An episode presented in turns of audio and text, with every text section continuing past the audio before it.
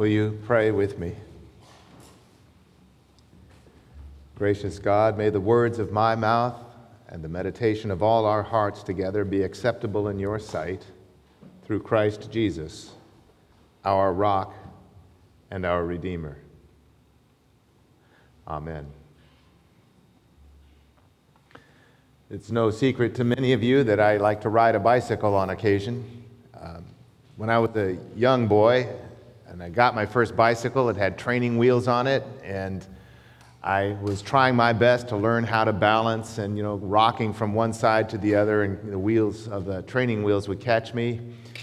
At some point along that process of learning, my older brother grabbed a wrench from my father's book uh, uh, workbench and he loosened the bolts holding the training wheel to the side of my back tire because he had noticed that I wasn't really using them much anymore, that I was pretty much ready to ride. So he thought he would just turn me loose. And so I took off down the driveway and headed up the street, and he was riding along next to me on his bike, and he said, Hey, Bill. I said, What? And he said, Take a look at your training wheels. And I looked down, and they had both sort of floated back to the back of the, and they weren't touching the ground anymore. And I immediately freaked out and crashed. Uh, but it wasn't long after that. It wasn't long after that that I uh, was tearing all over the neighborhood on my bike and falling down and getting skinned up and doing all the things that kids do. And another fold in my learning process had wrinkled itself into my brain. I had picked up another skill. And we go through our lives in this world, and this is the way we experience everything we do. We start with just a little bit and we build upon it. It is no different in the kingdom of God. Jesus had once said the kingdom is like a mustard seed, the smallest of all the seeds, which, you know, when you put it in the ground, it grows and it becomes a great big shrub or a, a tree or a, uh, something that all the birds of the air can build their nests into. The, the kingdom of God is like a little pinch of yeast, just a little tiny bit, and you put it in a loaf of bread, and after a while, it has raised the entire loaf just by mixing it in. This is what the kingdom of God is like from small beginnings come great things. And I wanted you to have that in your mind as you think about this parable that Jesus told. And the Gospel of Luke says that Jesus told this parable as a reminder to his flock, to his disciples, to his church, that they should always pray and never lose heart. And the parable that he told was the parable about a, a poor widow who had nothing in this world and an unrighteous judge from which she was seeking a judgment of vindication.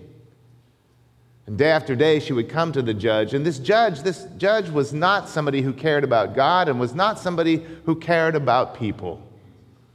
God couldn't care less about this woman who kept coming to him. And yet, the parable says, one day he said to himself, I better give this widow what she wants, or she's going to wear me out with her continual coming. And then Jesus said, Think about that parable and the unjust judge.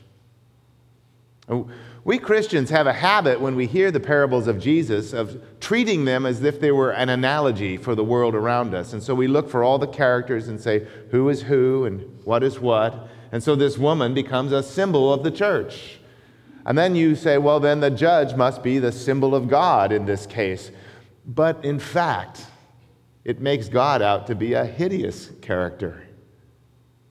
We are not meant in this parable to compare like to like, but this is a parable that creates a contrast that moves us right alongside the rest of the kingdom of God from the lesser to the greater.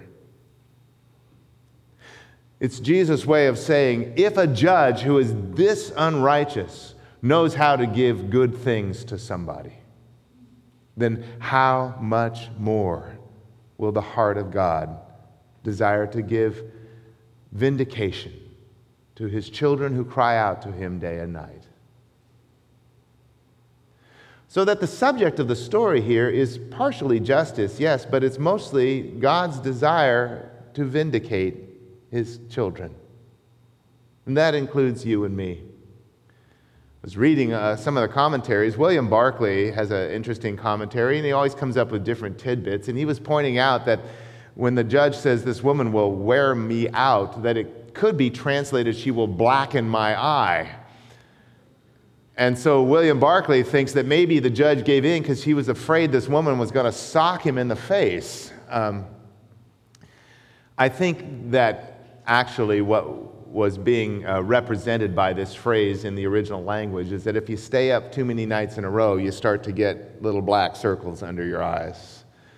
And this judge was saying to himself in the story if this woman keeps coming to me like this, I'm not going to get any sleep and I'm not going to be able to look at myself in the mirror.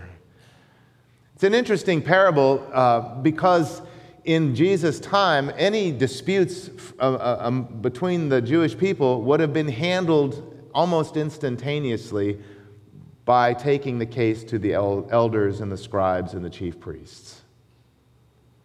But in this case, this judge is probably not a Jewish judge.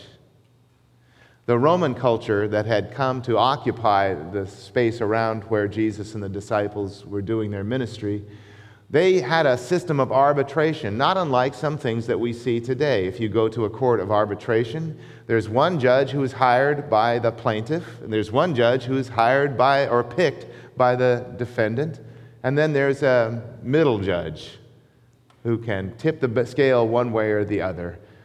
And often these middle judges were mercenaries, uh, and often were known to be a little bit. Um, uh, industrious in the way they handed out their judgment. You want to make sure that you see them and pay them well on the way to the court so that they'll tip in your favor. And that makes this story come to life because this poor widow, waiting for that third and final ballot to be cast in the court of arbitration, has nothing with which to pay anybody. She has no material goods with which to enrich this judge's life. And so, what does she do? she decides that she will enrich his life by giving him the opportunity to tell her to go away day after day after day after day. And then one day, uh, she uh, gets what she wants, and he has a good night's sleep. It's a good story. It's a good story because it reminds us that in this world, people with perseverance know how to get just about anything they want. If at first you don't succeed, no, lay down on a nap uh, for a nap and try to think of a better idea. No, at first you don't succeed, keep trying. We want to instill, even in our children, the idea that we keep going at it, we keep going at it, we keep going at it. When I was a seventh grader, I got pushed into the advanced mathematics thing, and so that was great. And then I got to eighth grade, and there was algebra, pre algebra and they had these things called polynomials and the quadratic equation.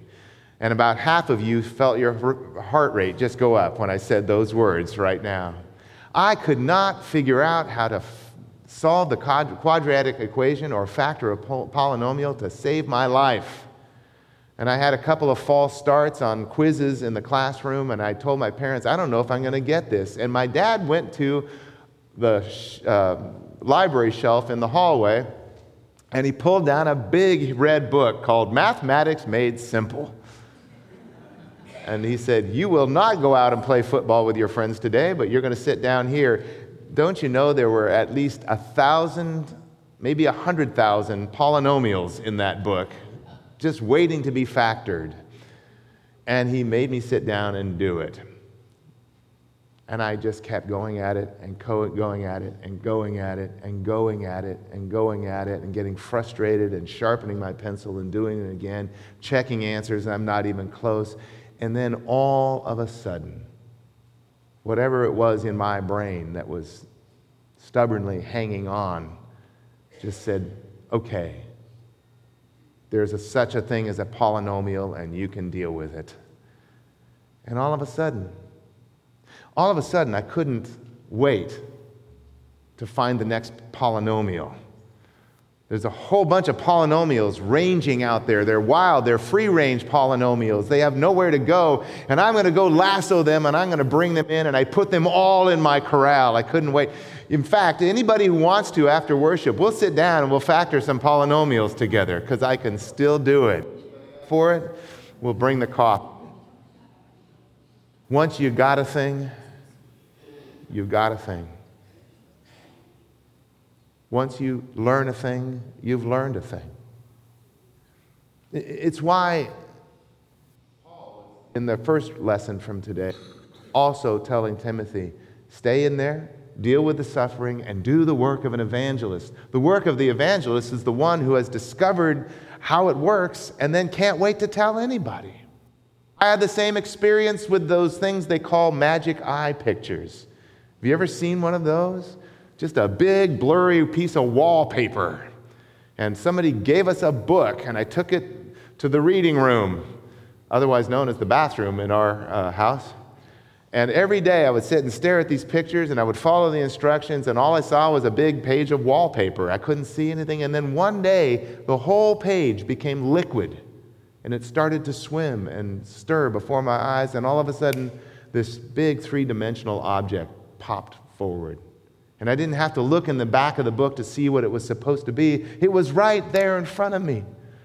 And my kids and Judy and everybody else couldn't stand me for the next two weeks. When I go out and say, Can you see this? This is awesome. Hmm. And people come to church and they sit in the pews for a week, for a month, for a year, for decades sometimes. And they see people all around them coming to life, and the arms begin to fold, and the head begins to bow, and they wonder in their heart of hearts Is it too late for me? Did I miss it? Am I the one person in the world whom God will never touch? Why is it that we do not persevere in the things of faith? The way we persevere in the things of this world, when the treasures of God's kingdom are so much brighter and so much more full than anything this world has to offer, when the world of the lesser will always give way to the world of the greater in God's kingdom. And I want to tell you if this has been your experience, if you haven't seen the magic eye picture, if you can't solve the polynomial, if you haven't broken through yet, please, in Jesus' name, don't give up today. I don't care how many years have gone by, don't give up. Because this is a story about how much God desires to vindicate his friends and to give them the kingdom of God. Don't give up today. There is a beauty to God's realm that defies description. It is beyond the ability of my poor tongue to do justice to it. It has to be believed to be seen, but once it is seen, it will stagger. And some of you already know this, and some of you have been there.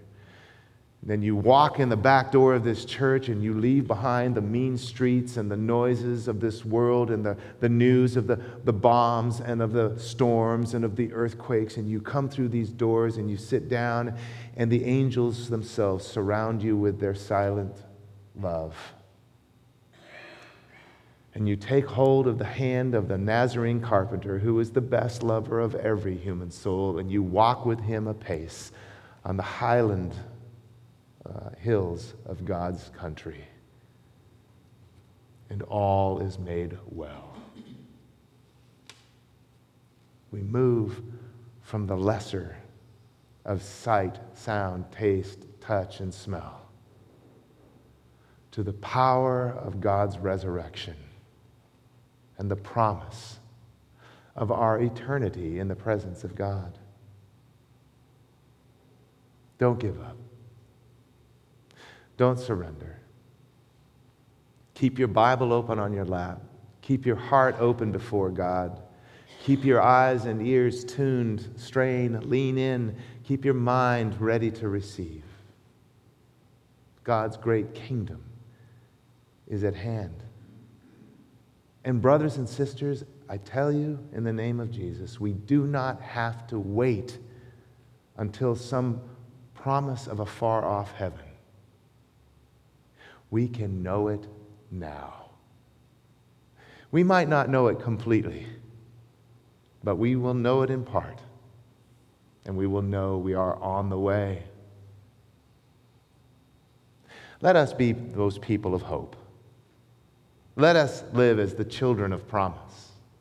Let us leave behind the mundane. Let us press forward, lean in, seek with all that we have until we hear God's whispered word of love into our hearts. I promise you, you'll never pray to win the lottery again when you have tasted the Lord, because the lottery is nothing compared to what God can give. Nothing at all. And if you haven't seen for yourself yet, you may have to take our word for it for just a time. But in the fullness of time, maybe even this morning, comes the warming of your heart and the quickening of your pulse and the breathless, powerful, stunning experience of God's eternal love just for you just for now and forevermore. Amen.